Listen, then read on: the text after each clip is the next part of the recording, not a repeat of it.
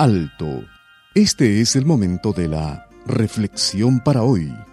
Con usted, Cornelio Rivera. Teniendo 15 años, el joven presenció el asesinato de su abuelo. El joven fue proclamado rey de Jordania y durante los próximos 45 años el rey Hussein escapó por lo menos 12 intentos de asesinato. También, a pesar de tres intentos de golpe para derrocarlo, sobrevivió y mantuvo el poder. En otra ocasión, mientras piloteaba su propio avión, fue emboscado por dos aviones sirios, pero el rey escapó. El día que iba a visitar al primer ministro en su oficina, una bomba había sido plantada, pero el rey salió ileso. Uno de sus empleados intentó apuñalarlo, un cocinero trató de envenenarlo y también quisieron matarlo poniendo veneno en sus gotas nasales. Sus relaciones con los demás líderes en el mundo árabe no fueron todo el tiempo cordiales, y algunos hubiesen querido deshacerse de él.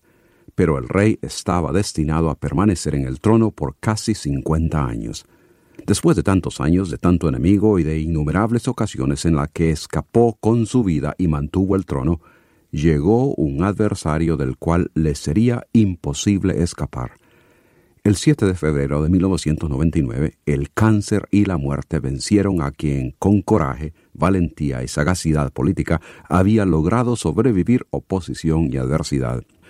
El momento llegó cuando no pudo escapar del enemigo como para poder continuar. Todos podemos relatar momentos de los cuales podemos decir me salvé por un pelito.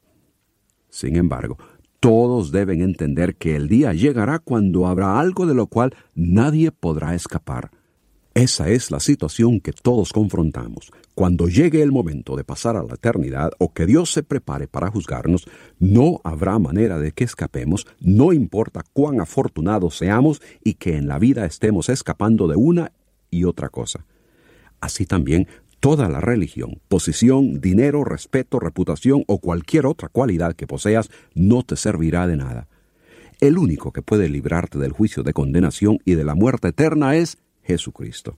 Él solamente puede darte el escape de la condenación y la seguridad de eterna bendición. Si usted busca paz interior, solo podrá encontrarla en Dios.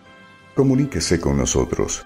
Escríbanos al correo electrónico preguntas arroba elcaminodelavida.org.